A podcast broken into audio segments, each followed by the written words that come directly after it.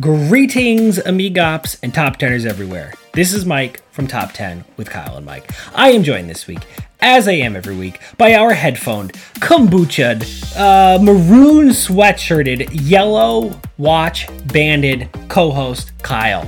Kyle's looking happy, healthy. He was just telling me that he's coming out of this pandemic swoon, just like I am. We're all trying to come out the other end of this thing. And to help really just turn that smoke into a little bit of fire, we're going to talk about a top 10 list. I actually know what this list is. I did no research. I did a little bit of primary research throughout the year, but uh, recently, nada. So, Kyle and I are going to discuss this topic. We're going to debate it vigorously, maybe. And then by the end of this episode, we will have a definitive top 10 list of that thing. So, Kyle, let's tell the audience what are we talking about? Thank you, my fantastic co host, Michael, for that fantastic introduction. I'm feeling good, and part of the reason why is because it's time for the 2021 Topskers. I love doing this list each year. I think this is our fourth time doing it, which is kind of ludicrous. That's unbelievable. I know. It's kind of silly.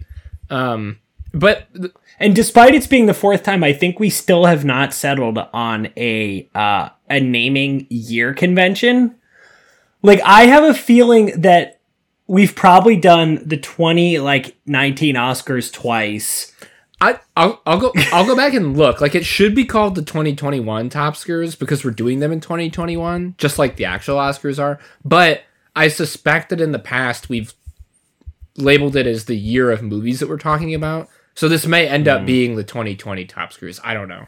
It definitely won't be 2019. Yeah, I think we can in 2022. So it's either Yeah, I feel comfortable ruling both of those out. it's either the 2020 or the 2021 Topskers for sure. yeah. Yep. So- we're down to the final two. Yeah. By this point, everyone knows the rules. The 20 or whatever year it is, the Topskers are the best films of the year that were nominated for zero Oscars. So even if a movie was nominated for one technical Oscar, it is disqualified from this list. Everything else is fair game, especially streaming movies, because that's pretty much all there was this year.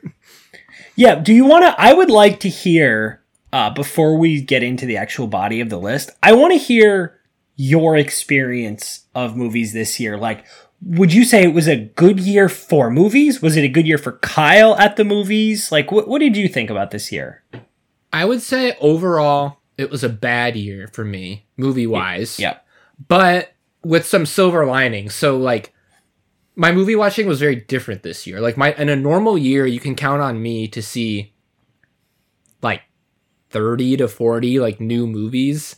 Um Yeah, solidly, as it's been proven on this list before. right. Like I'm I'm a good I'm good for a lot of movies, and you have just stumped me on some of these. Yeah, like I see a lot of movies and uh, because I see a lot of them by myself. Like if Allegius is not here for a night, like I watch a movie um either at home or I go to the theater by myself. And what I I didn't realize that I was doing that, but until this year I never had any nights to myself. Um which was a good None of us did. which was a good thing, but it meant that I like almost never was just like watching some weird like obscure indie or like whatever because Yeah. Allegius and I would pick movies together, which was awesome. Like I saw way more movies with Allegius th- this year than I normally do. Like we got through all the Marvel movies and we got through most of the Pixar movies and like almost every movie on this list I saw with her. So like there's give and take to it, but uh, like you know it's I, I probably saw the same amount of movies. I just wasn't seeing things new as much. I would have to think about it. I think the same is probably true for me. I think I wa- I, I don't think I watched as many movies. But I did watch a lot of movies that I had wanted to rewatch, which was really nice. Like I mentioned to you, I watched Seven the other day. That's one that Yeah. I have had on my list to rewatch for a long time, but for the most part, I'm like, why would I rewatch that movie? I'm gonna have plans to go see a movie or whatever. So that was a small silver lining. Precisely. Um, Yeah. But I did manage to see 14 movies that came out in 2020 so we can make a list. Barely. That is about the magic number. Yep. The only thing That's is just about it. I uh it was just 14 and rather than just like throw one I have like my own special thing for honorables, so we just actually are going to have 11 on the list and then 3 not tops. Beautiful. So that's 14 non-Oscar nominated new movies. You're saying? Yeah, yeah. Oh, yeah, yeah. Right. I saw several others that were nominated for Oscars, but not that many. Actually. All right. Well, I think the people know the rules. I say we get into yeah, it. we know the rules. Everyone knows the rules. Yep. And they don't matter. Yeah, no, they don't matter. And uh, pr- as I've done in previous years, I will be giving each one, each movie, an Oscar award for, or a top score award for which I think they either actually deserve to be nominated for, or at least were closest to deserving. Yeah, and I'm sure you'll mention that, but that's kind of a fun thing to note as you go. Like, do you think this could have actually or should have actually won, or is this you know you're finding a spot for it? Yeah. So number eleven is a movie called Extraction, starring Chris Hemsworth. And Oh, I didn't see this one, but I do know about this one. so the, the general premise is that Chris Hemsworth is a badass, and he's Oh. he a kid, some like mafia goons kid gets kidnapped, and they hire he's like ex special forces, and they hire him to like get the kid back. Um, What they hire him to? Hmm? Extract the yeah, kid? extract him ex- exactly. Yep. It's a good action movie. Um, I think the the biggest draw here for me, anyways, was that it was Chris Hemsworth, and it was the first movie that Joel and Anthony Russo did after they were done doing all the Avengers movies. Interesting, because they've quickly followed that on, right? There was that um, Tom Holland movie that just came out. Exactly. So I think they're kind of like taking advantage of the fact that they know all of these like A-listers from the Marvel universe, and Who also not only are A-listers but happen to be quite talented. yeah, that's the thing. Like Chris Hemsworth is really good in this movie. Yeah. and um like it, it feels like a marvel movie in like good and bad ways like it feels like a an extended action scene from marvel with like more guns which is good and bad in a lot of ways but uh it, it it's it's really I, the award for this one is cinematography because it's really well shot like there are two to three really cool oneers that are like two to three minute scenes that are shot in one which when done in an action movie like this is really cool. It feels like you're playing like a really intense level of Call of Duty or something. Um, and they did some really cool tricks with some of like the chase scenes and and some stuff like that. So it's number 11 for a reason. It's not like the greatest thing I've ever seen, but if you want like an hour and a half of Chris Hemsworth in your life, you could do a lot worse. I think I'll probably watch this one. Yeah. It's uh I mean you get it's exactly what you there's no there's no surprises here. You're going to get kind of what you expect from that billing Yeah. and that premise, but for what it is it's I enjoyed it. So that one uh, that one gets cinematography. I love it. Number 10 is a movie called Underwater, which is uh I was surprised in myself that I actually took the time to see it because it's not really my my bag. It's kind of a horror movie, which I usually don't really go for. And it's underwater, which I like a cripple Oh, this is the Kristen Stewart one. Yeah. Kristen Stewart. I saw the trailer that looked very scary. yeah, like super scary and I have like a pretty pretty deep phobia of deep water and so like Same. I I think though, if I had to choose, I would rather I, I actually think this as I'm saying it, I think I would rather be under deep water than floating on top of deep water. Because at least when I'm down there, I genuinely I'm assuming I got goggles on. Yeah. And I'm, you know, appropriately pressurized.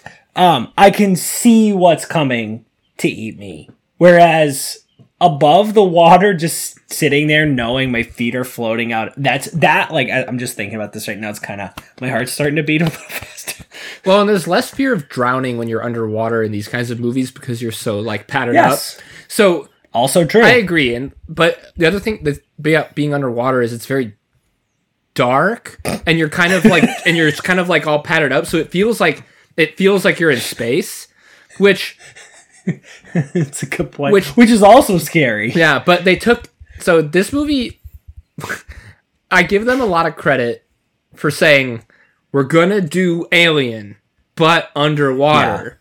That was pretty clear from the trailer. Yeah, like, and it's like it's really, really overt. Like, there's a couple of scenes that are just like, like clearly just ripped straight from Alien. And it's like, okay, we get it.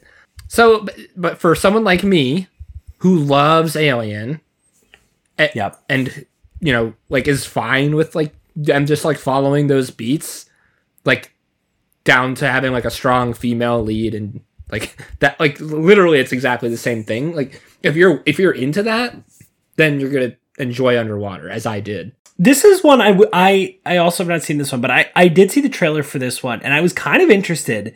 I think Kristen Stewart should be in a lot more stuff. I think she's a really excellent actress. I completely agree. She's really good in this one, Yeah. and uh, she kind of has to carry it, and she she does pretty well. Uh, and then you know who else is in it? Is that guy that Bourne beats the shit out of in the first movie in that like gray apartment? Vincent Cassel? I think that yeah, that might be his name. He's like the Uh, it is. It is Vincent Cassel. he kind of has a big part in this movie, and he's like pretty good. And uh, He's a good actor. Yeah.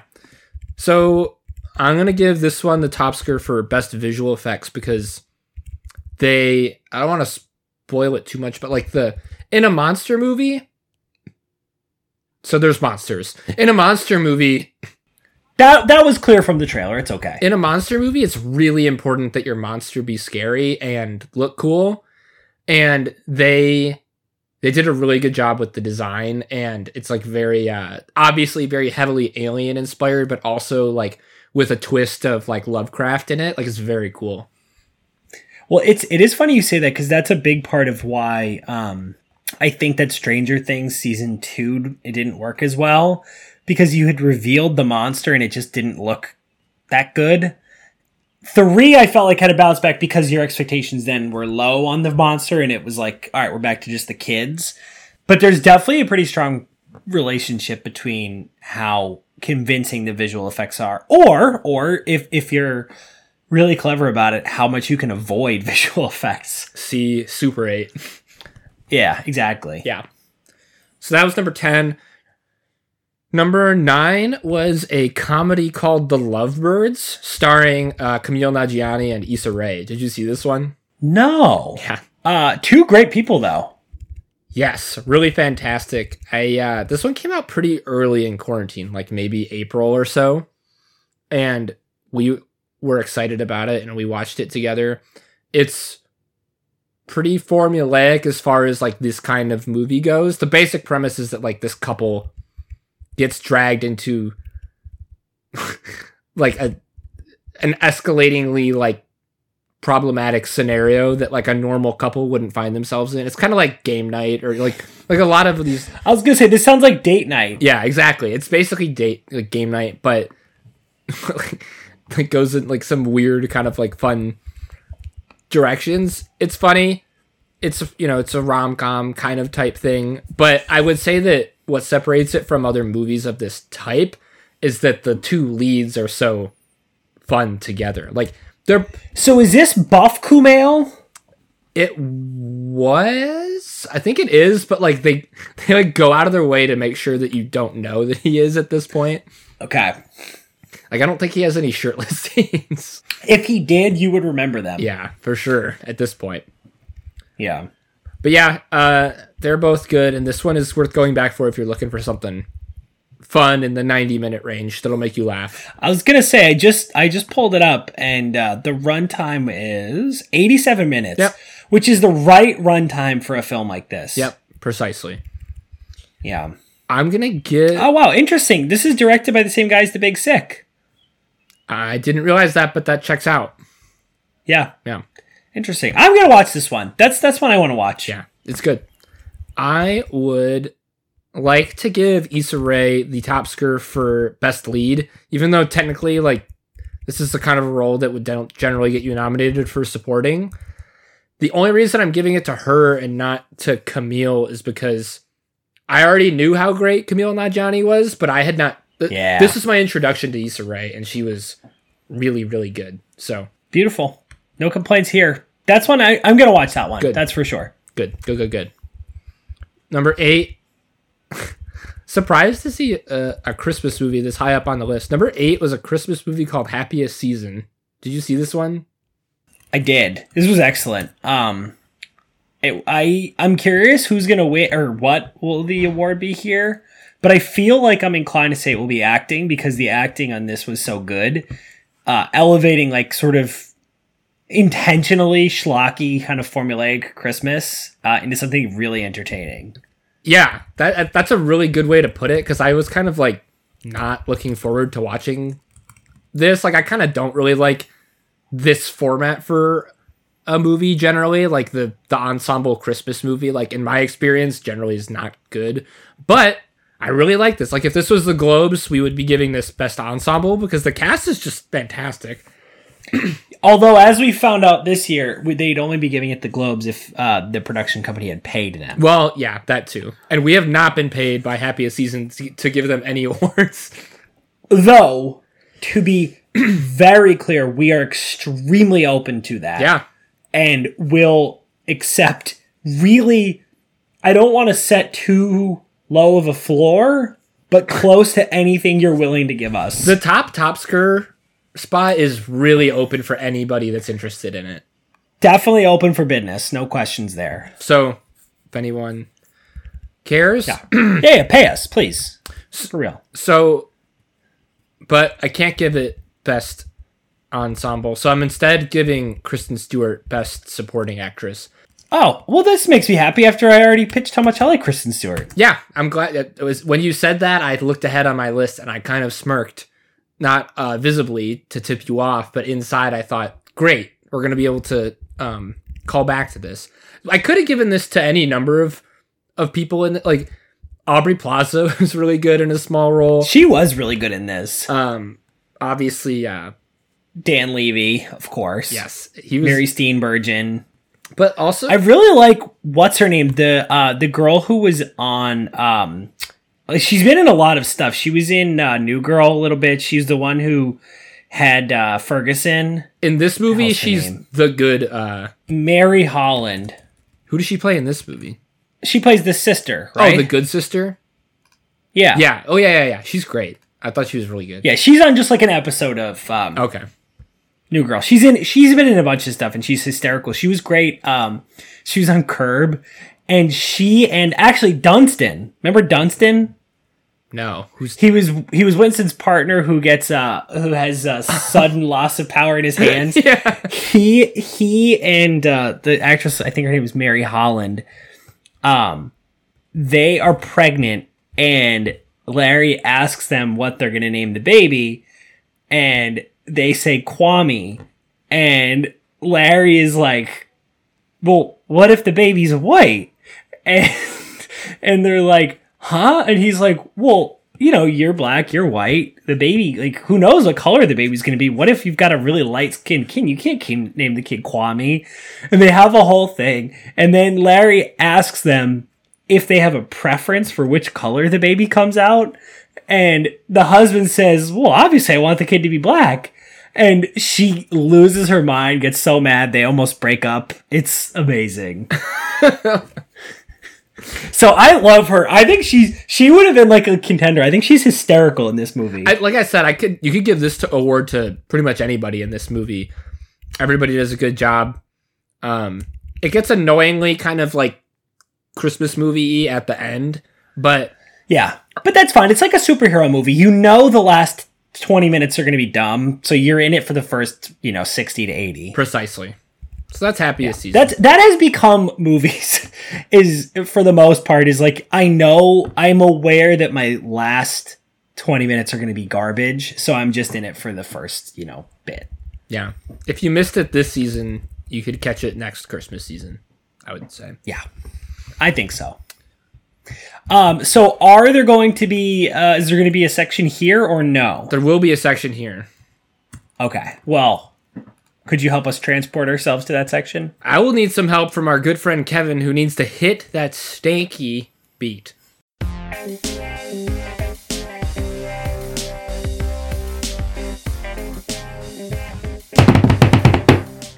Thanks, Kev. That was stanky. Thank you, Kevin. Stankalicious. Really good stuff from Kevin. Thank you. I am actually. I've got a candle right here. Uh, I'm gonna just get some friction going and try to get it lit. Yeah. Clear out the stank. It's wafting all over Don't here. let the stank out. um, I should point out at this point that this year is slightly unique because the Oscars are being delayed. They actually pushed back the date by which movies are eligible. So the cutoff Which is weird. very weird. so normally uh the cutoff is like the last day of the year, the calendar year. But this year, any movie released through February of 2021 is actually eligible for the 2021 Oscars. So so that that rule will come into play here because this one of these movies was released in uh in January. I'll just oh, it's the third one, so I'll say it now. Number three was the, and I, I should say that like none of these movies are actually bad. Like I actually kind of liked them all for different reasons. They're just the three worst that I saw this year. So one of his the last one is the Little Things, which was the Denzel and Rami Malek and Jared Leto kind of mystery thriller. Did you see this one? I did, Yeah. and I I quite liked it, but it wasn't good. yeah, that's a really good way to put it. Yeah, That's a really good way to put it. I actually liked it a lot. Like, um, Yeah. especially the ending. Like the yes. With Did you know? I knew with some some advanced warning, Yeah. and I was like Yeah. really hoping they were gonna do it, and then they did, and I was like Same, same. I would say I wasn't like halfway through the movie like, oh, this is what's gonna happen, but I was like, I, this is this is where this is going. But I really hope they don't puss out, and I'm glad they did. that was t- I think they probably could have done some, something like four percent more subtle. Yeah. But yeah. I mean, I, I'm my big takeaways from this are like one, I'm a little worried about Rami Malek because the whole time I was watching this movie, I was like, what the fuck is Freddie Mercury doing here? Like, I just I'm a little afraid of how he's gonna get away from that because I sort of think he might not be a good actor. um, I, I'm not sure. I my dad my dad looked at me uh, in a different movie, and I will I will bring this around.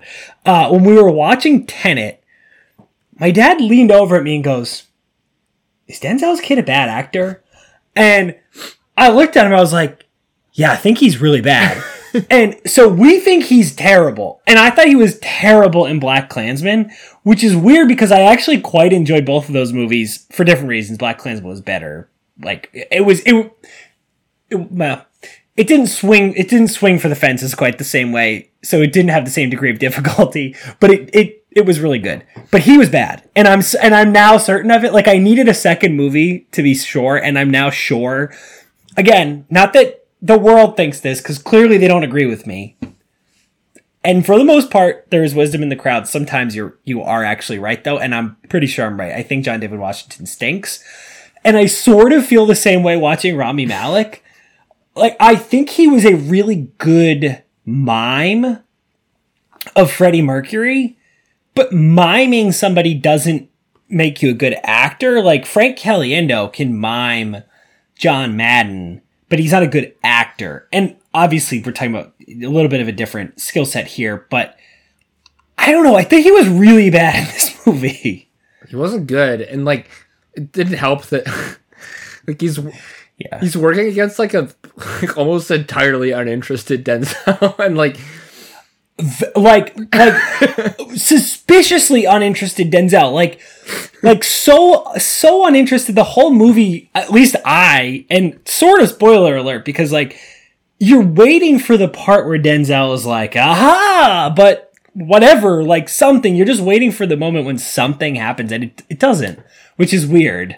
So worth watching. I, I'll give I will give him that. Yeah so it, i don't know. I still like i like you said i still liked it. I still enjoyed watching it Yeah. but there's just like a lot of weird weird stuff. And that's like we didn't even talk about how weird jared leto is so uh. Did we give so are you giving these a, a specific Razzie or? Oh i wasn't but i can give let's just give worst uh worst lead to rami malek. I think that's a good one. I think it's probably Rami Malek, but I think Denzel does his best. um, like the the thing is, to me, I think Rami Malek trying his hardest not to win a Razzie probably stands a better chance of winning a Razzie than Denzel trying his hardest to win that Razzie. Because I think no matter how hard he tries, he's still Denzel. yeah right like there's a his Uh, floor but- is Yeah, it's pretty high, but but he really tried his best to wipe the floor on this one. yeah he was not i wouldn't even say and we talked about seven and like i the story of this movie's production is actually really interesting. I think we might have talked about it on the pod. I know we've talked about it off the pod. But it's just it's basically like if Morgan Freeman had done the Morgan Freeman role in 7 but not tried. yeah. it's like it's just I don't know, it's just weird. So that's the little things. Uh, yeah. And then up next is Wonder Woman 1984. I amazingly didn't see it. I because of the stupid HBO Max thing. Yeah. I it, it I had it like Nate, my dad, and I had a date. Like we we were gonna watch it at his office, at my dad's office, because he has a TV, and so we like we got candy, we got dinner, we sat down, and it was like this got taken off yesterday because it was on HBO Max for, For, like- whatever a month, yeah. and then it disappeared. Yeah, I don't know. It's weird how that is going to work. I guess if that's how things go going forward, you should go back and watch it. Yeah, I, I'm going to. I I I loved loved loved twelve times loved Wonder Woman. I know this one from everybody I've heard, including people I trust. It's not as good, but I just want to adequately prepare you because the things that are bad about it are the things that I think you specifically love so much about the first one. In that, hmm. like Wonder Woman in this movie is just like not really a badass anymore. Like she's just kind of like, she's just I don't know. She's just they Justice League her like they do what she, they did to her in Justice League a little bit. yeah, kind of. And like there's like there's there's a lot of parts of the movie that are actually really cool. Like like Chris, like I don't know if you've seen any of the internet reaction to it, but like Chris Pine is as amazing as you'd expect Chris Pine to be. yeah. And Pedro Pascal like actually deserves an Oscar nomination. Like he's like complete He's awesome. He's completely unhinged in this movie, and it's and it's worth the price of admission for him alone. But like, but like Wonder Woman takes a back seat in this movie in like a really dumb way, and they also tried to do like a Superman Returns thing that like just like doesn't work today. You know, like it it, it worked then. Where she's pregnant. Oh. I, it's just like it's it's no, it's just like campy. Like it's like it's Yeah. it like picks weird places to be campy and dumb, in like a way that the first movie just wasn't at all. The first movie was so earnest. Like it doesn't really lend itself to campiness. I mean, obviously the premise is silly and all that stuff, but like the first movie, part of what was so enjoyable about it was that it took uh and I'm trying to remember. I think he's supposed to be an Afghan a, a veteran of the Anglo-Afghan war, sharpshooter. A like dude from the Scottish Highlands Yeah, a a crashed American pilot and uh you know a Greek god. Like it takes that seriously and obviously that's ridiculous, but that's what's so like lovable about that movie is that it doesn't make fun of that. yeah, uh, it's it's great. This this movie has like a very different feel to it, and I would say it's a step back. But the Razzie for this one, I'll say, when you see it, you'll know exactly what I'm talking about. There is a visual effect near the end of the movie that is among the worst I've like ever seen, and I've seen a lot. Really? and I've seen a lot. That's impressive. And I've seen a lot of movies like this where like like it's it's hilarious. It's a it's like hilariously bad and like uh in a really Does it relate to the cat thing or the jaguar thing? it does. It does. Okay. So just Um, be ready. One quick thing before we move off of this, you mentioned Pedro Pascal. Have we discussed that I think um, he looks like Hispanic Neil?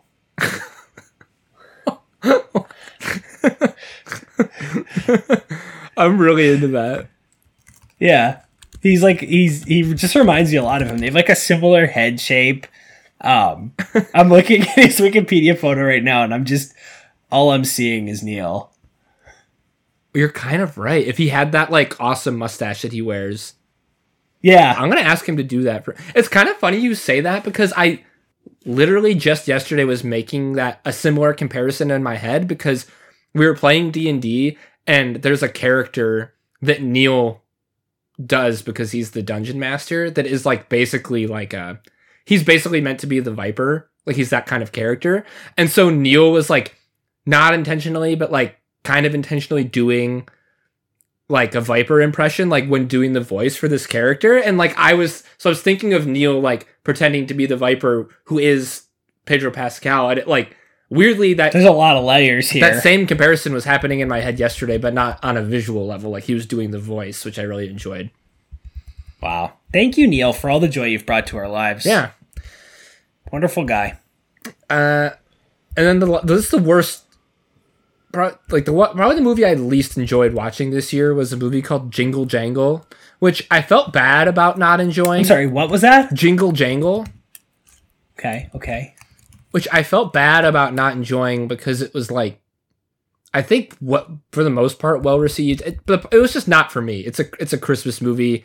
It's very very much for children, um, and so it was just kind of like dumb and like the way that Christmas movies are. This looks bad. yeah, it's dumb in the way that Christmas movies are bad, but also like worse because it's not even like happiest season. Oh wow. This is tough. I'm reading it. It's got an 89% uh, approval rating on Rotten Tomatoes. yeah, And and it says Jingle Jangle A Christmas Journey celebrates the Yuletide season with a holiday adventure whose exuberant spirit is matched by its uplifting message. Wow. So I get it. that's interesting. I get it. It's like I mean it's it's got a great cast. Like it's like it's like Forest Whitaker and uh Michael Keegan Key and oh, Hugh Hugh Bonneville. who's that? Phylicia Rashad uh Hugh Bonneville is Lord Grantham from uh, Downton Abbey. Oh, yep, yep. Phylicia Rashad Yep. from The Cosby Show. Yeah, I mean it, Ricky Martin? Ricky Martin does voice voice work in it. It's like the Wow. the components are there. It's just like really dragged on, and I'm pretty sure it's only Yeah. like. The problem is it's a musical and there are no songs in it that are like really catchy. That like I, I This is so true. Like in a musical, everything can be right, but if the music isn't good, I, you kind of don't have anything. but it doesn't even need to be good all the way through. It just needs to have like yeah, and one, you- you, have to have your Let It Go. Like Let It Go makes that movie. Exactly. And I mean that score is actually pretty good otherwise, but like this Yeah, movie this movie didn't even have like one like pillar to hang on to. It's why Frozen 2 is Yeah. kind of meh. It's the same kind of thing. It's the same kind of thing. Yeah. All right. Tough. So this was uh, worst picture. Uh I would just I don't even know about I would just give it worst original score. Oh, okay. All right. Let's get back into the good stuff. So I don't know if you saw this one or not. This one is called The Old Guard, starring Charlize. Oh yeah, no. Also, this is an also no, but this was also a, a want to watch, and I I do expect that over the next couple weeks, while I'm all alone, I will be knocking out several of these. This is a good one for that. So here's Yeah. the pitch. okay. It's Hancock, but good, That's the perfect pitch. right? You did it. So I will be watching one that. our, one of our, That is the that it, Kyle. Blessings be upon you and your household. That's a perfect pitch. one of our biggest like complaints with Hancock was that they introduced this like incredible idea of these figures that exist through time and like a long time and have just like seen like all of this cool stuff but then they like do nothing with that concept at all No. So this no, no, movie is- nothing. so this movie wonders what if someone really had lived for the past 2000 years immortally like how would that affect their perspective on things and The old guard yeah is that ah So, but what's also hilarious about it is that it's liter it's Charlize again. Like it's like take Charlize from Hancock and put her in this movie, and uh, she plays more or less the same character. But it's this group of immortal people that have been around for untold amount of time, and they just like they die, but then they're like reborn, and so like, and it, it goes from there. And what's interesting is that like they kind of cycle. So like over eventually at some point, like one of them will die, but then another person like kind of enters the group, and so that's where interesting. that's where this movie starts. And um, it go it you know I don't want to get too much into it, but it's like it's a it's an action movie with like a cool kind of lore and like a universe to be put into, um, which I really Do we expect sequels? Yes, and like I'm I'm into it. Like I'm really looking forward to whenever the Old Guard two comes out, which is a pretty good endorsement for a movie like this. Um, That's delightful. I wonder if it will be one of those ones where it could actually grow. Like if it if it's like a good first movie and then it's like a really good next one. what I would like to see is like a sequel or two, and then I want like several prequel movies of like Charlize in the Middle Ages and like like that kind of thing. Um, Well, that's what we pitched for Hancock. exactly. So Yeah. uh if that if that premise is titillating to you then the old guard will be something that you enjoy the villain is dudley which um i don't Dudley Dursley. yeah and He's been in so much stuff and has been so good. he was so good in the queen's gambit and he's pretty good in this Yeah. too like i'm really glad that he's back in my life um the rest of the cast i didn't really recognize but they did a good job and it's uh it's good it's another one that's probably like less than two hours and was a lot of fun Allegius and i really enjoyed it so and part of the part of the cool you know what i just said was like the the idea of like these people existing through time is explored in like a decent amount of detail which means that there's a lot of flashback and they do a lot of really cool set pieces and some really cool costume design to make those scenes feel feel real. And so i'm giving this the best top skirt for uh, our uh, costume design. Beautiful. yeah. That's a fun one. Here's one that's less fun but I, a movie i really liked so number six is a movie called the way back did you see this one with ben affleck No, it's in.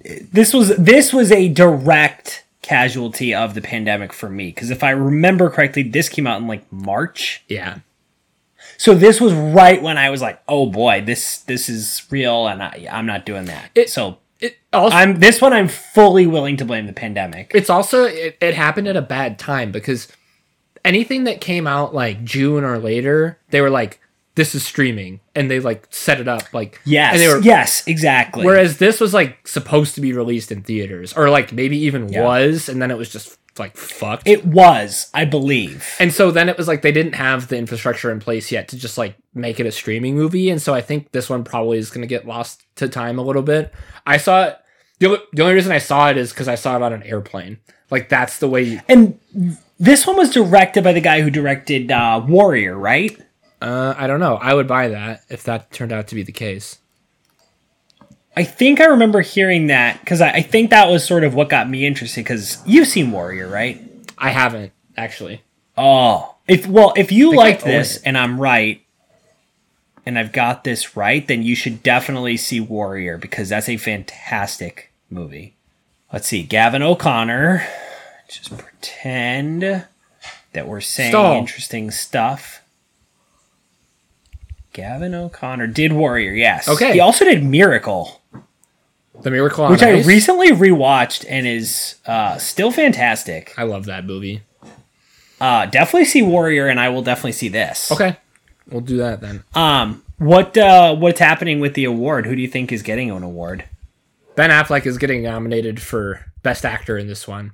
It, it's here's the here's the premise. It's a a guy who's struggling with alcoholism, former high school basketball star, is asked to coach his high school team, which since he played has fallen from its state championship level to be a bunch of ragtag kids with family problems.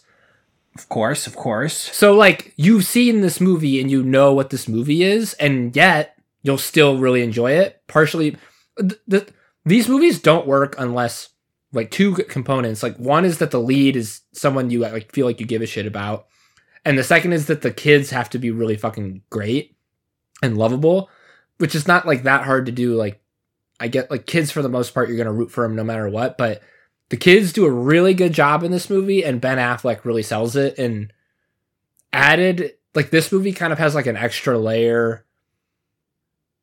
I, I just given how much mental health and like grief and despair have been like kind of on the forefront of our minds the last year or so. I thought this movie did a better job than most kind of addressing those parts of this character's kind of arc because I think in a lot of these movies it's kind of for more more or less kind of swept under the rug in pursuit of a fun ending.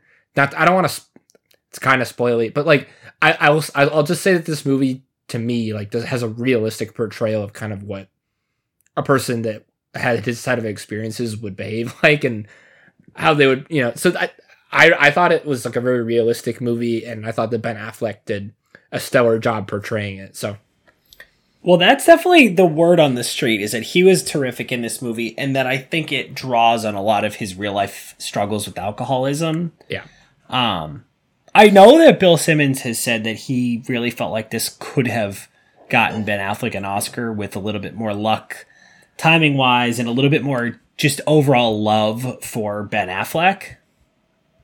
I think that he's absolutely right. Like, it, had this been released a few months later, and had it been, you know, you know, ben, ben Affleck is like kind of a not polarizing figure, but he's got he's got baggage when it comes to like award stuff. Yeah. So, I I loved it. I'm I've always really like pretty much anything Ben Affleck's in. I have enjoyed, and this was definitely no exception. I thought he did a really good job carrying this movie.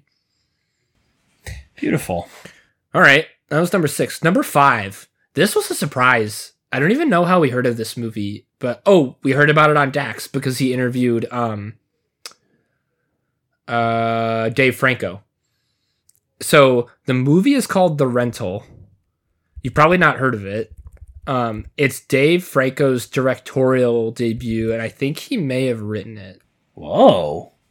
Mm, yeah, written written by Dave Franco. So the premise is that these this guy and his wife and his coworker and his brother all go they need a break and they get a like an Airbnb basically out Mhm. on a lake and uh, they're just gonna have a nice weekend And they obviously have a great weekend. and they have a lot of fun and they learn the true meaning of friendship and that's it um Yep. they they show up and the guy that is like renting the house out to them is like like kind of a racist and it like gets off to a sour Oh no. or maybe he he's like he's just kind of a dick and it like gets off to a sour note and things kind of go from there as these things do and uh it this is not usually my bag again like kind of a it's it's more of a thriller than a horror movie but it kind of follows some of the horror beats um but it's good. It's, so it's alison brie is, is one of the leads who's married to dave franco which i did not know until um Oh, I forgot about that. yeah. So she's in it. You probably won't recognize any of the other people in it but with that context like knowing that it's a debut like his writing and directorial debut like i think flavored it for me appropriately. And it's a fun kind of modern twist on like this this kind of this kind of horror movie. And we saw this early on in the pandemic and we like had heard about it on dax and like assumed that it probably wasn't going to be awesome and it ended up being a really fun watch so i recommend it Okay. also if you ever anticipate staying in an airbnb again just go into it with some caution So probably don't watch it shortly before re-entering that sort of world. don't definitely don't watch it if you're like away for a weekend and not in your own home Definitely don't. Definitely do Well, it's funny. I was I was telling you that I'm considering um going up to New Hampshire for a little bit, and my dad was like, "Oh, cool. So uh, where are you sleeping?" I was like, "Oh yeah, I will be commuting home each night. Uh, I'm I can't sleep alone in that place." yep don't watch this alone at, at uh, your place in new hampshire Okay, I'll do my best. This one gets the top score for best original screenplay it's uh Nice, you go, Dave Franco. Congratulations. yeah congrats dave franco on being on receiving this prestigious award and not on pissing your pants in uh, sixth grade. People don't forget. people don't forget no, we certainly do. have not No, nope. All right. Number four is one that I absolutely loved and did not expect to love called Palm Springs. It was a Hulu film. Yeah, that was that was one of the first really big ones of the streaming in COVID. I think. Hundred percent.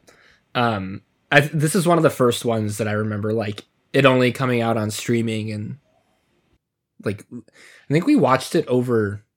We watched it late. Like we watched it over Christmas because we watched it at no no no Thanksgiving because we watched it at Elise's house with her family.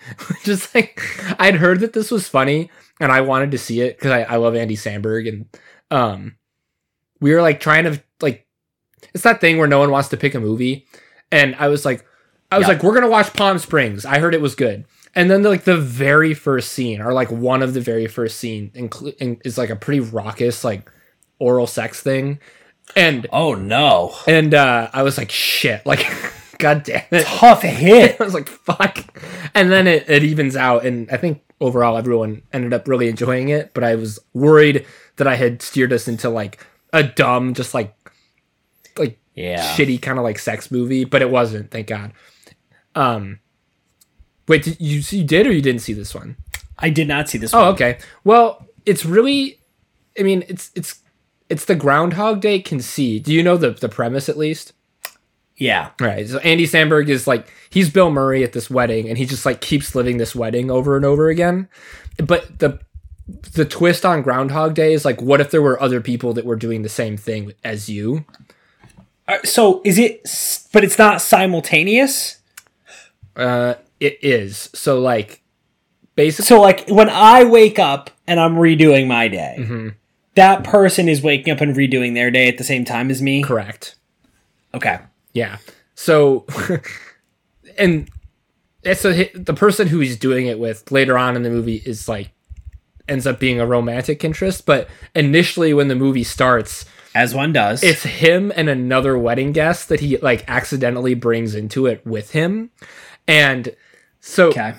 and that guy upon realizing what's happened gets really really mad as you would Wait, did he bring him on purpose? he was really drunk and did it like on accident on purpose and so then so then this guy is like fuck you man you ruined my life and then they so then they have like a it's not too spoilery to say then they have like a um robin williams in jumanji relationship with the the hunter who he just like hates him and like is trying to fuck up his life now that like as revenge and uh Okay. and the best part, the guy playing that character is J.K. Simmons.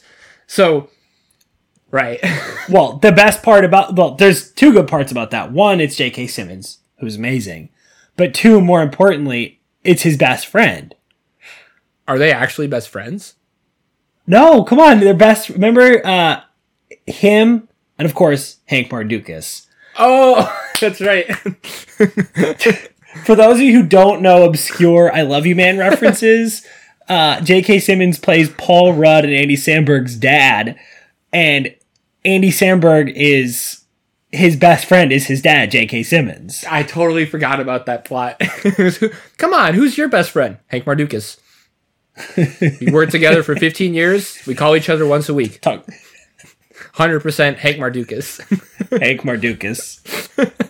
Hank Mardukas is one of my favorite characters in movie history, and I don't think you meet him. That's such a good top 10 list. Best off screen, top 10 off screen characters. All right, let's get. We might have to scrub that part. Get to it. let's get to work. Um, so, anyways, Just write that down. J.K. Simmons is so good in this movie that he gets the top score for best supporting actor. Um, I don't want to, spo- I don't want to spoil it too much, but he brings like a level of gravity and um, like seriousness combined with hilarity to this movie that really grounds it in a way that movies like this really need.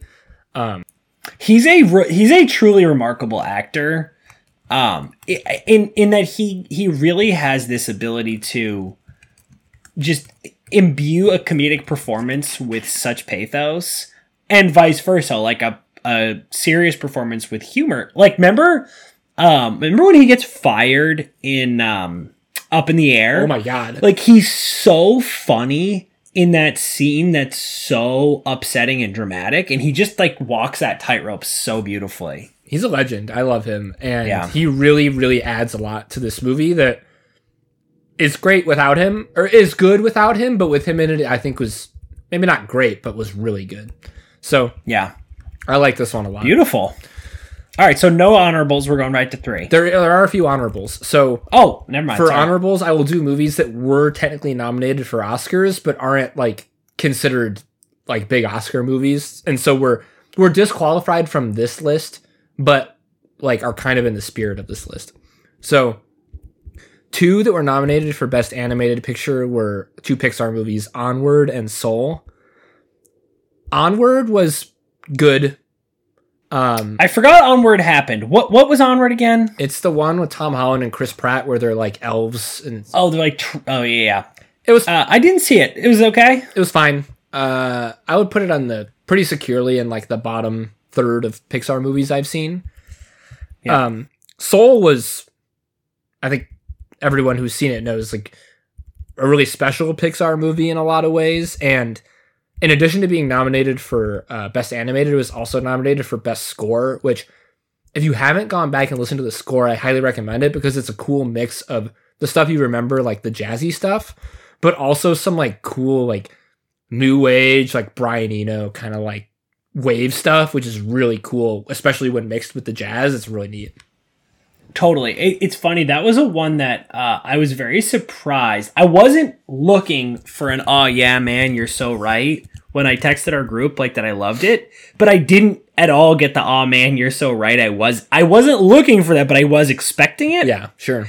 and it wasn't what I got. I was a little surprised. I thought there were some mixed reviews, and I, I, I don't know. I'm I'm not sure I get it. I I, I guess I can get with that. It probably could have used some different conceits to get what it got, which is like guy who doesn't fully appreciate the beauty of the life he has.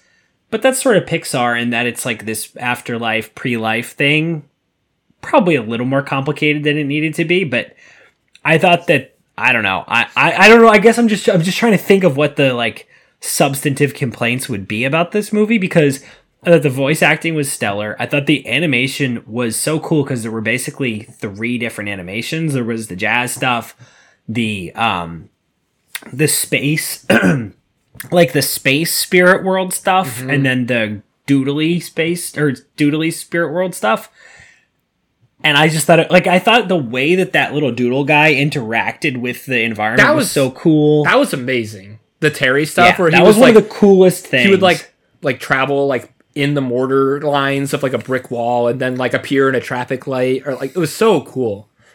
it was painfully clever, and it also was just I don't know. It was it was cool because it felt. I don't know if I would go quite as so far as say unapologetically black because I do think it did occasionally apologize for it because it is still a Pixar movie. Right. Um, but I would say it mostly was unapologetically black. It felt like it was kind of exuberantly proud to be different than the other Pixar movies and to say like we have a different set of visual taste and auditory taste and like cultural norms that we're conveying and I like that. Like I said, I think it a couple times it sort of was like, eh, we got to make sure the white people like this. But I thought for the most part it it just felt different and and happy to be what it was, which I liked. My only critique is not really a critique at all. Is that I I think I enjoyed it too much. Like, and by that I mean I thought it was super cerebral and like I enjoyed it. Yeah. I didn't enjoy it as a good kids movie. I just enjoyed it as a good movie, and I yeah. like I think it missed its target audience a little bit because I don't think a kid can be expected to understand the distinction between Yeah. like your life's purpose and what your what you find meaning like that like that Yeah. that is such like it's a very fine, complex such a distinction. complicated and like profound idea that I like couldn't believe that I was experiencing like while watching this movie and like the fact that I experienced that is like the best thing about that movie and also my only critique of it is that like you It's a good point. That's one that doesn't. It's they sometimes talk about how well those movie balances. Movies balance sort of the kids and adult stuff. That actually didn't balance it. It was just an adults movie, right um, which which is fine because I'm an adult and I was able to, for the most part, sort of uh, conceptualize the things it was throwing at me. But it was complicated, and also a good, a very good reminder that Jamie Foxx should be in everything. Yeah. Oh, Yeah. Please go listen to the score if you haven't. There's some great tracks that I don't think are in the movie that are just Jamie Foxx, and he's he's, He's just, so talented. God, he's amazing. he's a treat, and he brings it in this movie. The last one I don't want to spend a lot of time talking about because I actually would like to do a podcast on this movie at some point.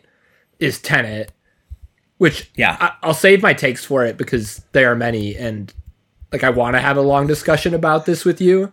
Um, Yeah, I gotta have to rewatch it. Well, th- I think I think that's actually the the access point, like the the Tenet rewatch podcast. like the top 10 things Oh, that's a good call. Yeah. like the top 10 things we missed the first time like that like that kind of thing um but this was nominated for production design and visual effects which i think were obviously well deserved um but and then we'll say we will discuss tenet again at some point i think I think there should be an award, sort of to go back to the underwater thing we were talking about. There should be some sort of award for best use of practical effects yeah when other people would have used visual effects award. Like that would be an awesome one, and obviously the plane scene would win. yes no question Yeah. i'm excited to talk about that one in more depth with you but for now we'll just leave it at that Yep.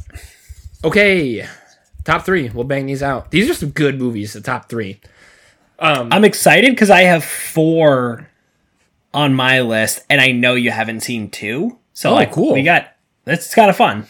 So number three was The Invisible Man. Did you see this one? Nope. So this came out like This is the this is the actual uh Ellison one, right? yeah. Well, wait, sorry. Oh no, this No, no, is no. it's not. This is the Elisabeth Ma- Elisabeth Yeah. Moss, right? yes. No, I did not see this one. Okay. So it's exactly what it sounds like. There's an invisible guy tormenting this woman, and uh, I was a big fan of The Invisible Man when I was a kid, like the actual like short story, um, and like weirdly, I was really into that. and had seen the movie. Like i read i read it as like a collection of short stories and i was so into it my dad was like let's watch it. And it like it's this cool old movie which i loved and so i was excited to see this. Um and it's it's been modernized in like the best possible way. Like it's no it's really not the same thing at all but it's been like it's been uh neil blumhouse in like the best sense of that term That's a great way to put it. and uh and I just like couldn't believe how much we loved it. We saw it so one and part of the reason that it sticks out so much for me is because this is like one of two movies I saw in theaters this year. Um which was fun. Like seeing this movie in theaters was a great experience. Like a classic movie going experience, like why you want to go to the movies. And we talked about it like the whole way home and we talked about it like a few days after that. It was like that kind of what you want from going to see a movie. So it was great. This one, this is one that I uh so I blamed the way back on COVID, and I was right to do so. This one I blame Alex because not having Alex around means I have nobody who would see this movie with me. Um, Caroline would potentially see this movie with me after I had seen it and could tell her that it wasn't going to be too scary for her and like, oh, it's going to have social themes that you'll find interesting. Like the Get Out Yeah. setup. That that I could that would work with her, but I have nobody who would go to the movies with me to see this. I that's like one of my favorite things about Allegius is like this is the kind of movie I wouldn't have seen unless I had Allegius probably like she this is like she loves crime books about women like which like there's a billion of them now so it, it makes sense but like The girl on the the girl in the the girl with the woman with the yeah so like in this case it's the woman with the invisible man and it's like so far up her alley. She was like, "We're seeing this shit, and we're seeing it in theaters," and like it was as great as we hoped it would be. So go back for this one. It's it's uh, it's good. I'm giving this one the top score for best adapted screenplay. oh wait, that's a cool one. Yeah. Elisabeth Moss is just doing her best Elisabeth Moss, Moss impression. Like, if you've watched any of uh, Handmaid's Tale, like you're not getting anything different here, but um, the the screenplay was good, especially because the original movie is nothing like this at all. Yeah, she um she really is just a wonderful actress. She should she's another person like Jamie Foxx who should be in everything. yeah, and at least in, I never saw the one she was in the kitchen with um. It was like a gangster movie. It was like her and like two other women. Who was? Hold on. Yeah, Melissa McCarthy, Tiffany Haddish, and Elisabeth Moss. Doesn't that sound badass? That does sound badass. What do you know what that is? It's called What's it called? The Kitchen. The wives of New York Oh, gangsters in Hell's Kitchen, Kitchen. in the 1970s continue to operate their husbands' rackets after they're locked up in prison. It has a 35 Metascore, so Maybe not very good, but I still kind of want to That's see That's not it. awesome. Not ideal. Oh, I know this one. Yeah, I didn't I didn't see it, but I saw the Yeah. It did look good too. I thought that looked good. Yeah. Anyways, that was number three, which brings us to number two, which uh, in any other year, in a normal year where the COVID rules didn't fuck this up, this would have been number one for sure. We saw this probably in May, and it's a little weird because I think it had its like technically it was released in like a very limited capacity, like not even in theaters in 2019, but then Amazon bought it and like re-released it in January. So I'm counting it. I don't really care. Um, That's fine. the movie is called The Vast of Night. I think it was on our movie weekend list. It was. We decided not to watch it because I think two of the group had seen it. Yes. So So I'm just gonna watch this now. This this is like the first movie I'm gonna watch when Caroline goes to California. you have to. Because this was this was like the top of my list.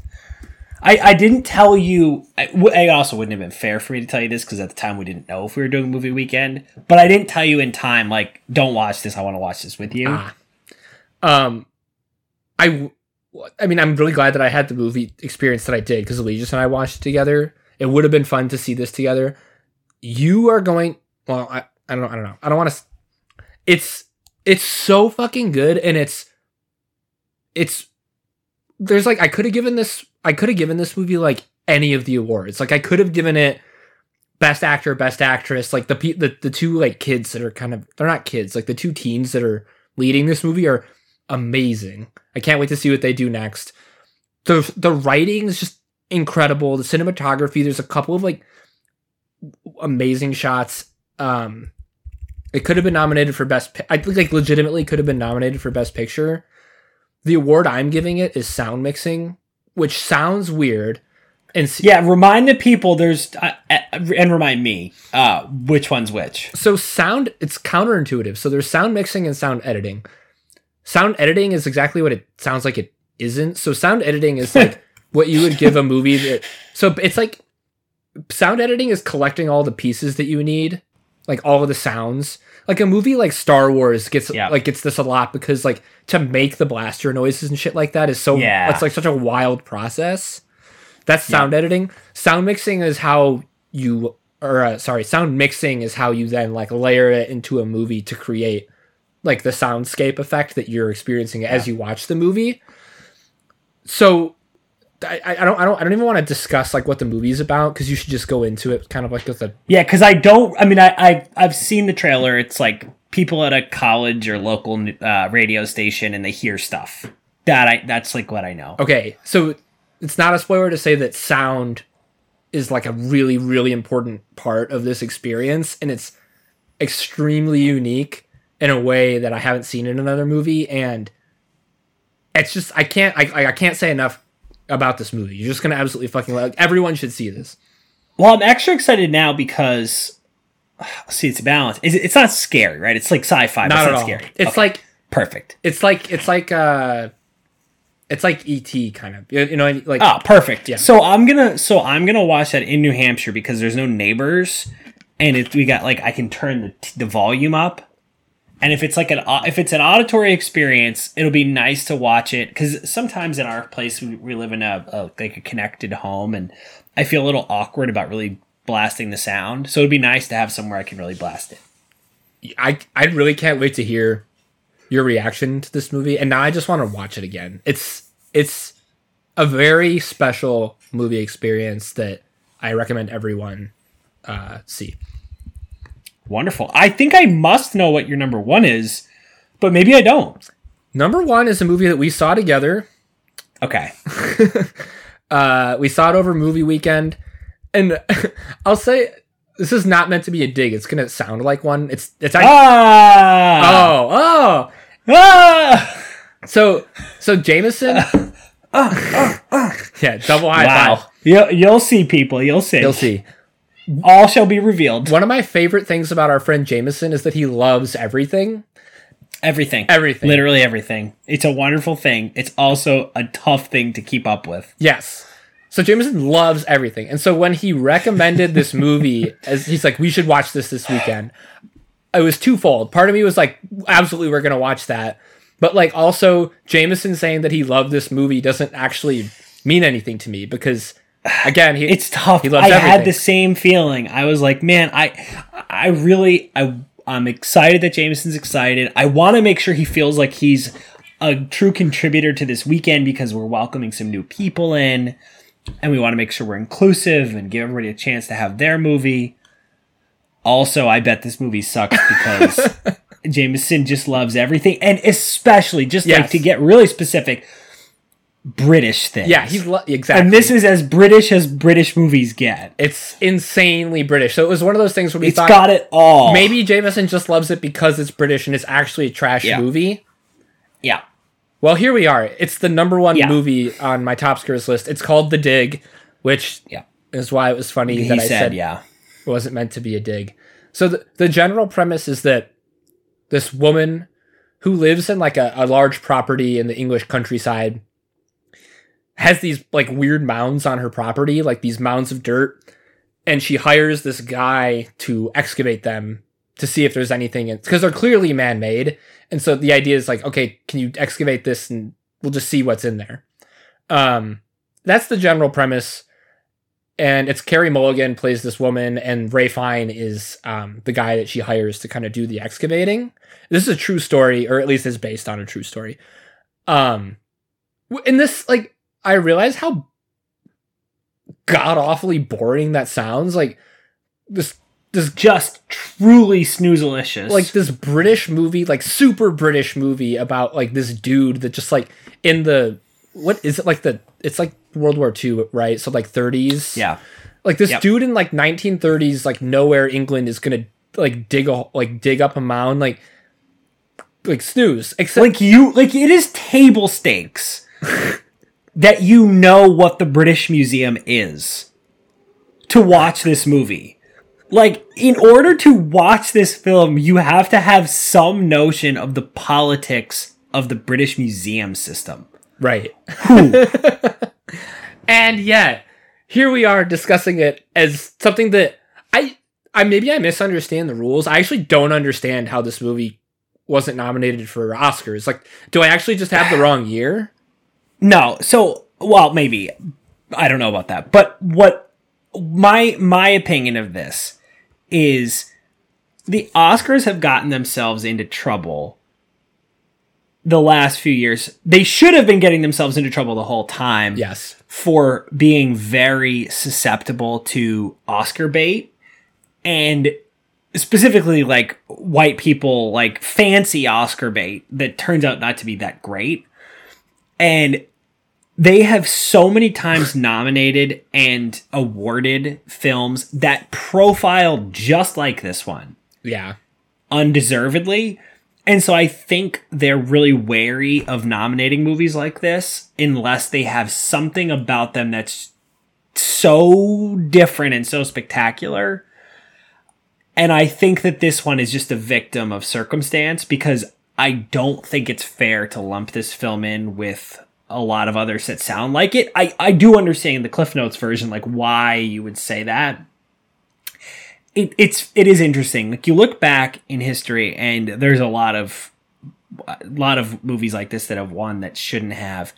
I think recently one example of one that did that caused a lot of consternation that shouldn't have caused consternation, in my opinion, is The King's Speech. Yeah. Like The King's Speech won, and a lot of people were like, "Ah, that's just an Oscar bait movie." That to me is a lot like The Dig in that it's It is an Oscar bait movie, but it- it's it is an Oscar bait movie, but it's actually a great one. yeah. Um, on balance, I'm glad that movies like this are getting less attention than kind of somewhat newer movies with a different take and all that stuff. But it is unfortunate that this one got thrown out with, you know, kind of as the baby with the bathwater. I think the reality of this is I, I it's funny like Bill Simmons talks about this all the time and I'm completely stealing his idea. I think in as much as like stodginess and snobbery and race have to do with the stupidity of what wins at the Oscars, I think short-sightedness is really the biggest problem. Yeah. like yes, yes, the Academy is racist. There's just that's not even like a question. We don't even really have to debate it. It's obvious. It's it's very obvious. You just watch how many great non-white movies exist that just don't get nominated. So it's self-evident. But I think more than anything, the Academy is really short sighted and really likes to pick movies that feel good and seem good at the time that just don't age. Yeah. So And and I think that this is a movie that actually will age well. it, it's just like to me we, we talked the next day we were walking to get coffee and we were talking about how like a movie that seems like its scope should be as wide as a pin had like as it went on just kind of like slowly expanded to like by the end like literally encompass like the entire universe like it was so profound and like the and the acting performances are are are incredible Top to bottom, just perfection. Like real like Just- literally perfect. it's just amazing and like the the cinematography was moving and the the last like 3 or 4 minutes of the movie were just like I don't remember a 3 or 4 minute stretch other than a couple of stretches in the vast of night that had me just so like enraptured by what I was like watching like I couldn't I couldn't tear myself away from it and I was like making me feel things that I don't often feel when watching movies and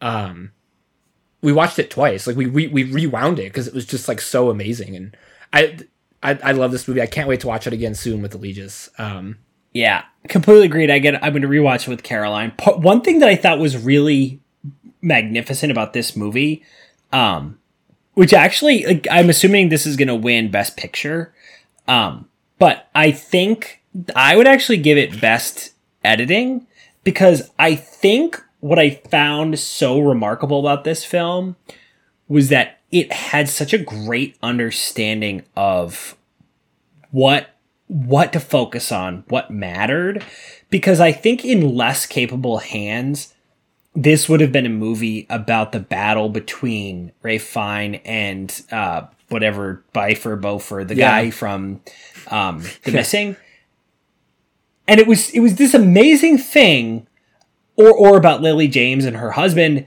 and it was this really amazing thing where it emphasized those those things where appropriate, but it didn't linger on them or use them to to manufacture drama. Instead, it sort of showed you that thing.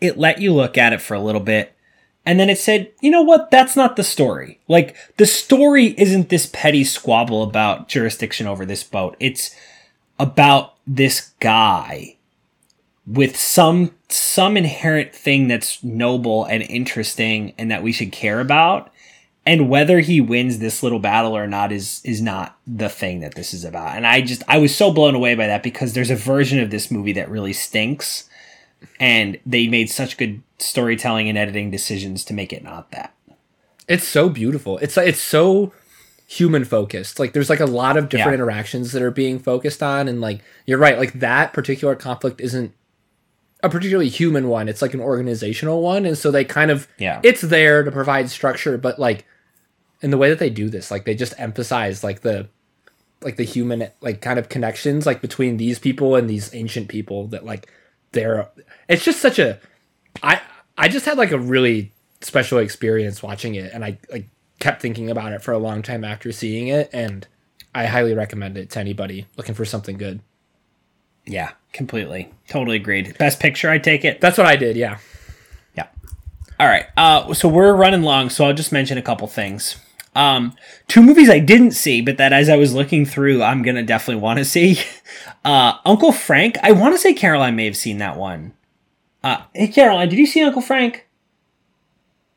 I don't know where she is. Um, it's Paul Bettany. I think it's like a um, road trip movie. He's a gay Uncle Frank, Oh, and it's supposed to be really, really good. So I didn't see it, but that's what I want to see. And then the other one is Let Them All Talk, which I don't remember what that is, but it's Meryl Streep directed by Steven Soderbergh with really good reviews. So I don't know why I haven't seen that. The three other ones I wanted to mention are King of Staten Island.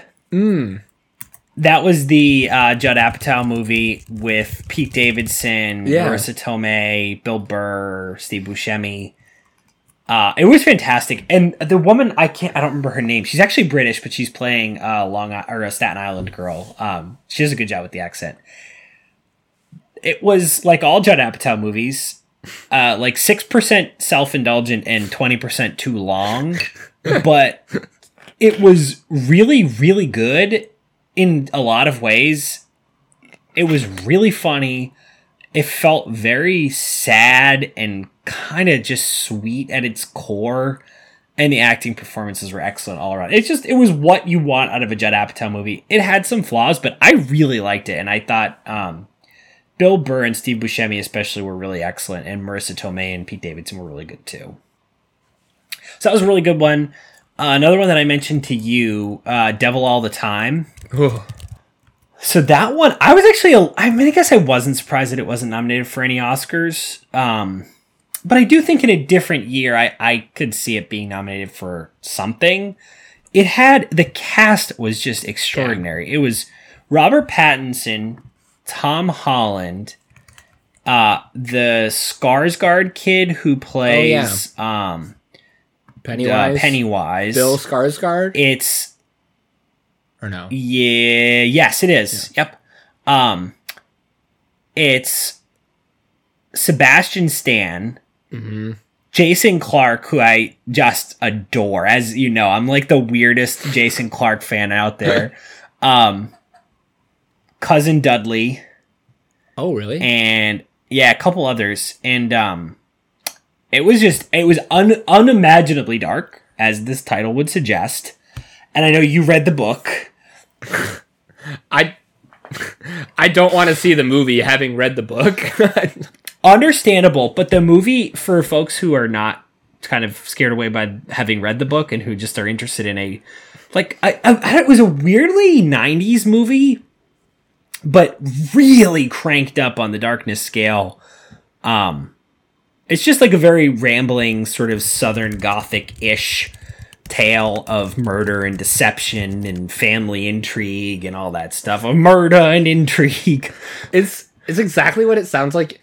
It starts off with the devil, and Yeah. in the middle is more of the devil, and at the end, it's the devil. Yeah, uh, I tell you what, like every time you're you get there's a lot of um like the camera sort of moves away and you're like, I wonder what happened, and you're like, I bet it was bad, and then later it's revealed what happened. You're like, oh, that was bad. Oh, worse than I. and then it happens thought. again. You're like, oh yeah, yeah, that was a lot worse than I expected. Wow. Okay. But it was it was a really spectacular uh, little film. I I really liked that. Uh, and then the last one was um, Black Bear, which Caroline and I watched. It was our friend Aubrey Plaza. nice. Uh, it was this very odd little movie. She plays an actress. I'm just trying to remember. Yeah, sorry. She's a, she's a director, a former actress. She's a director, and she goes to this house to get away from it all uh, and to work on her craft. Uh-oh. And she ends up like getting closely entwined with this couple um that's got like a lot going on in their lives and it was really trippy and um I was gonna say it sounds like a Black Swan slash like Midsummer type deal. Is that the correct vibe? yeah less it's not a horror movie but it's black swan's actually not a bad comparison that's that's kind of a good one it's like weird psychological thriller but also kind of not it's you, you kind of have to see it it's a very unique movie unique is kind of the best word for it and aubrey plaza is excellent Okay. Okay. um that was caroline i really liked that movie one of the better ones i saw this year so with a shout out to uh april ludgate that's that's how i want to end it Cool. so, do you want to run back through your uh, your top scores and then get out of here? I sure do. The only movie, movie I'll mention that we shafted because it also got shafted at the actual Oscars is Five Bloods. I think it only got one Oscar nomination. Oh, but yeah, it was best. I just saw. I actually was looking at uh, soundtrack. yeah, like something. I don't know Yeah, what. that's a bullshit Oscar. I don't know who Spike Lee pissed off, but like, Somebody. So that movie, that movie was interesting. Uh, it was like, I, I the movie really was very poorly constructed and edited, but had amazing human intrigue and really excellent performances, and was beautifully shot. I just like I didn't understand the whole time I was watching. I was like, I don't know what I'm watching. I know I like it, but I'm not really sure who like structured this thing. but yes, I still think it should have won. I I would have probably nominated Chadwick Boseman. I actually agreed. I was listening to um, Wesley Morris talking with Bill Simmons about the Oscars. Did you listen to that? Not that episode. You should. It was actually a really enjoyable episode because Wesley Morris is so much braver about being critical of movies than I am because he's much more confident in his uh, obviously um, movie criticism. And so he like casually will say, "Oh, that was bad," and I'm like, "Oh my god, I thought that was supposed to be good." Um, and he was saying that Delroy Lindo, he was like, I, he had raised a really good point that he's kind of going for PTSD, but the pitch for him to win the Oscar is that he's some sort of defensible MAGA uh, Vietnam, like black Vietnam vet. And it's a little tough to award him that and say, like, what a great performance when he's just doing PTSD. So I might have skipped, which I thought was actually a really good point. I might have uh, skipped out on Delroy Lindo, but still given one to either Chadwick Boseman or um, um, why the hell can't I think of his name now? Because there were, I think, two guys from The Wire in that, and I want to get their names right. Hold on. Oh, Internet, you I didn't know Jonathan Majors was in this. He's so good. I don't think I know who that is. He was Do in who that is? uh he was in the last Black Man in San Francisco. Oh yeah. And was just Oh yes. Okay. Clarke Clarke Peters or Isaiah Whitlock Jr. Um, who are both excellent. They were Otis and Melvin. Uh, I kind of adore both of them from The Wire, and I thought I, I actually think either of them could have been nominated for the Oscar, but Okay. that's the scoop. okay. You want to run us through? Yeah, I'm gonna finish this up. From eleven to one, because I decided to do eleven. Number eleven was Extraction, starring Chris Hemsworth. Number ten, Underwater. Number nine, The Lovebirds. Number eight, Happiest Season. Number seven, The Old Guard. Number six, The Way Back. Number five, The Rental. Number four, Palm Springs. Number three, The Invisible Man. And the last two, which I would say are the two that you need to see off this list if you're going to see any, are The Vast of Night at number two and The Dig at number one. And those, my friends, are the 2020 or 2021 Topskers. Yeah, t- title to be determined later. Beautifully done. What what an episode and what a tradition. This is truly wonderful. Thank you for participating again, Michael. I look forward to doing these again next year and hopefully having seen more movies uh, in theaters this time. Yeah, that's for sure. Also for the listeners, uh, Kat just jumped on me and Yeah, she definitely just uh, drank out of the toilet. I'm like pretty sure. About definitely. It. Good one, Kitty. Cool. All right, uh, play us off, Johnny. What do you got? Time for thank yous. I will now thank Kevin MacLeod, who did our not top three music, which was stanky. I will also thank my sister Erin, who did our artwork, which is stanky in its own right. Don't forget to go on Santasign at Instagram to see more of her artistic stylings. That's it for my thank yous.